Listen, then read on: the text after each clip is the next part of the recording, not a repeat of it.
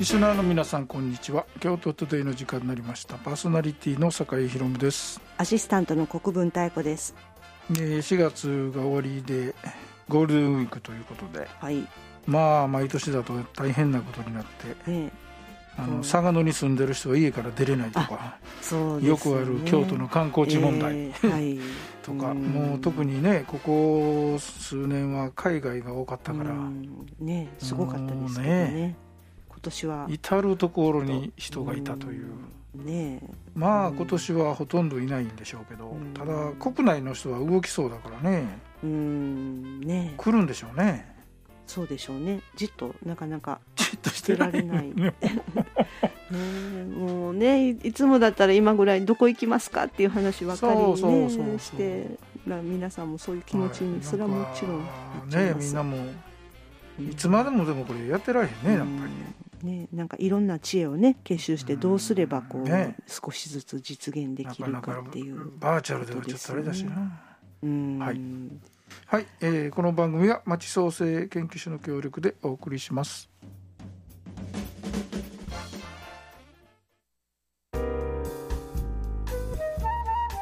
えーゴールデンウィークといえばね、はい。あのー京都市民受けの時にはい、3回もねうん、ゴールデンウィーク中にね。演奏旅行に行きましたね、そうでしたね。うんうん。よく行ったなって感じねど、もうなんか本当に全てを捨てていくみたいな、ま そうもう仕事辞めなあかんかもしらんけど 今休むんかまあとかかわいそうなの、のはあの行けない人ね、うん。まあ、一応国内演奏もやったけどねやっぱり。うん、そうですよね、まあ、そういうところが難しいけど、でまあうん行くも行く者にとってはね行けなかった人のパートに現地からエキストラが出てくるから、うん。これはすっごい面白いなみたいになってましたけど、うんやっぱりね、うん。うん。本当にもう幻のような思い出ですね。今となっては、うん。まあ楽しい思い出しかないけどね、そうですね。まあ嫌なことは忘れてしまう、うん、なんかね。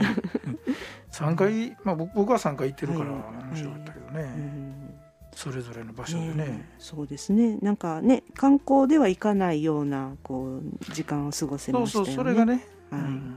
がねでまたあの、うん。1回目2回目3回目それぞれやっぱり面白みがあるんですよね、はい、うん。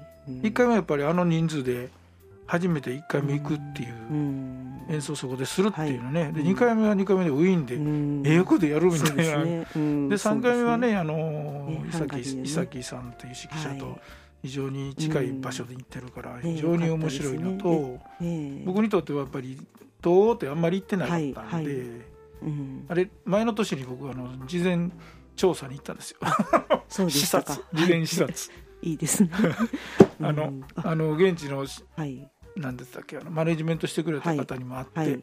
うん。であの泊まるところもここですよとか言って、はい。ああそういうのもねえこことか言ってなんかあの何やったっけあれ普通のホテルよりもうちょっとなんかあれでしたよね、どんなとこでしたっけね。うん、なんかホテルというよりはなんというか合宿所みたいな、あでしたかね。いや、うん。そうそうそんな感じでしたよ。なかったですけどあそうですねうん、でも楽しかった。なんかねちょうどあのねハンガリーが EU に加盟するそうそうそ時期で。うもう本当に盛り上がってすごかったですよね。最後は戦場パーティーでしたからね、うん。ねみんなボロボロになってました、え うん。フラフラになって、ねえ。本当に。うん、まあそんな思い出がいっぱいあって、うん。はい。北海道ではどうでしたか、あ北海道はですねゴールデンウィーク、まあ、観光客来られるんですけど、うん。寒い。寒い。まだあのちょっと吹雪が吹いてたりとかしてなんかなんでわざわざこの季節に北海道に来はるんかな？もったいないなって思ってました。けどでもあのちょうどね麦がすごくこう芽を出してあのこう青い丘があってで山はこう雪がまだ積もってて白くて。あそうか麦の色がまだ変わる前よ、うん、そうなんです。で、ね、空が青かったりするともう本当にその時期だけのこう景色っていうのがあってそれはまあいいなとは思ってましたけどでもまだまだ寒い。寒い。寒い。寒いというか、ううん。ん、こっちではもう5月やから普通ですもんね。そうですよね、うん。まあ言えば、うん。ひょっとしたら暑い日があるぐらいやから。そうそうですよね。だから全然違ったなっていうのは思います。やっぱこっちのゴールデンウィークの方がずっといいですね、やっぱり8月とかですか？9月とか。うん、9月がいいですね。食べるものもねあ美味しいしじゃがいもも出てくるしトウモロコシもうん。ねちょっと出てきますしで涼しいし台風はあんまないし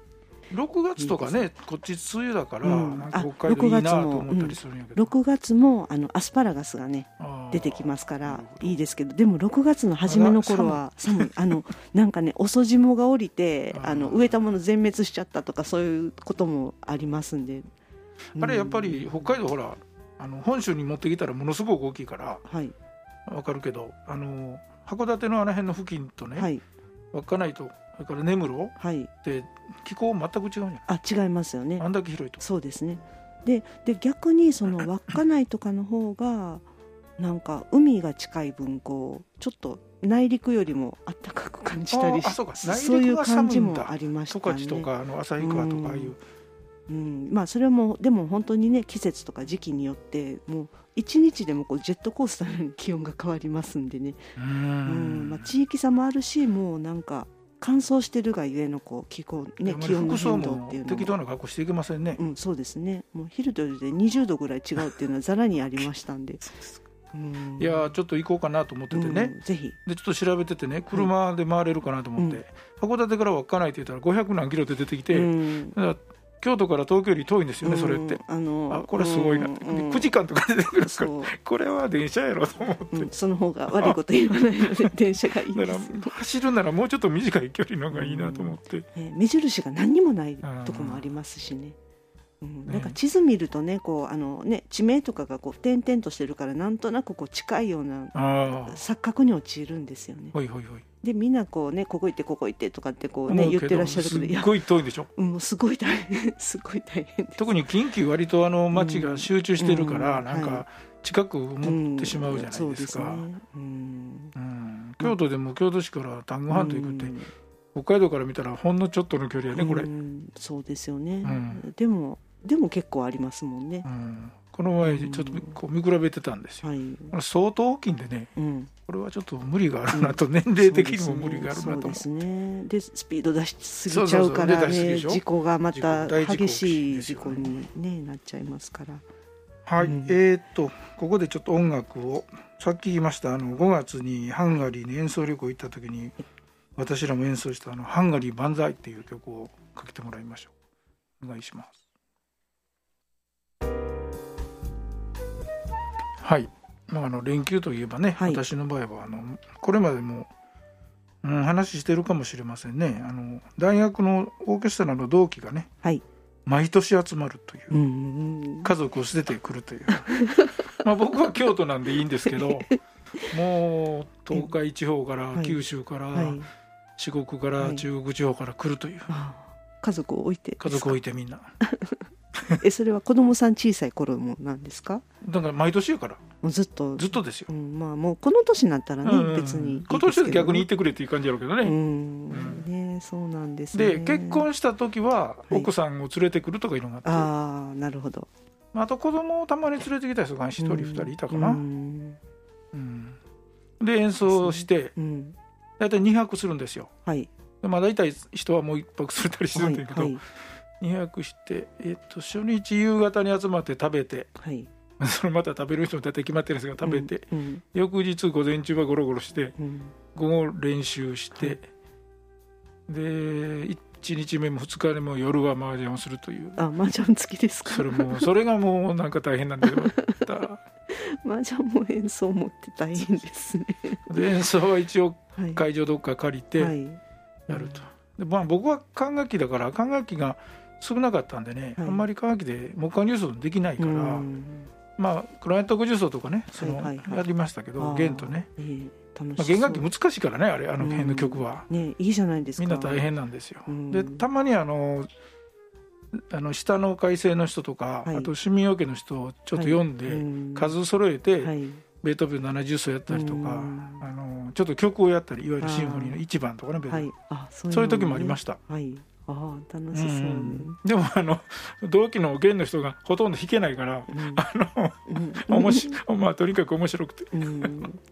でもいいですねそうやって1年に1回、に一回ね。楽しみって、ねえ1年に1回しか弾かないんですよ彼らは。うん、でもねでもそのためにやっぱり楽器はずっと大事にするわけですし。そうそうそう。でなんか1週間前ぐらいから楽器を出してぼちぼちあの綺麗に拭いてるやつとかあ入れたりたまに練習中に弦が切れる人がいたり、この近くで練習してたりですか？そうそうそう。で楽器屋さんに買いに行ったり、してましたよ、毎年やからね。ね卒業してから。ね今年はで去年からなくなってるんですよね、うん。リモートでとかはやらないんですか？リモートでは。そういう人ができないんじゃないですかその人たちは、うん。ね一人ねそういうのがね セッティングできる人がいたら結構ねやってらっしゃるとこもありますもんね。あとまあ一人もう34年前亡くなったのと、はい、うん、うん全部で1 2 3人しかいないんでね。ああ女女の人はいたんだけど、はい。男性だけ、うん。男性しか集まってないから。あーそうなんですね。うん。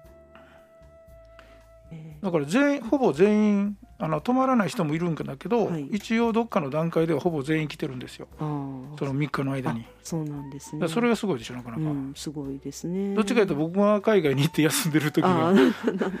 京都でやるそうそうそれこそ演奏旅行行ってて 休んでるとかそうなんですね。あったりしますけどね、うん。うんそうそう。いやーでもね来年は集まれるといいですよね。うん。で皆さん前期高齢者に入った人たちばっかりやから そうですね。体にまあ、早くワクチン打てばいいかもしれないけど、うんそうですよね。なかなかね。うん。じゃあ今年はお電話とかでとかで話したりとかなるんですか、やっぱり12時近くなるとねちょっとね、うん。あれやね人数的に、ね。そうですよね。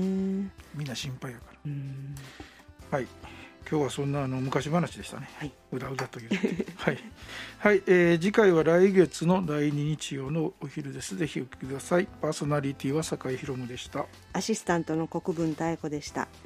この番組は町創生研究所の協力でお送りいたしました。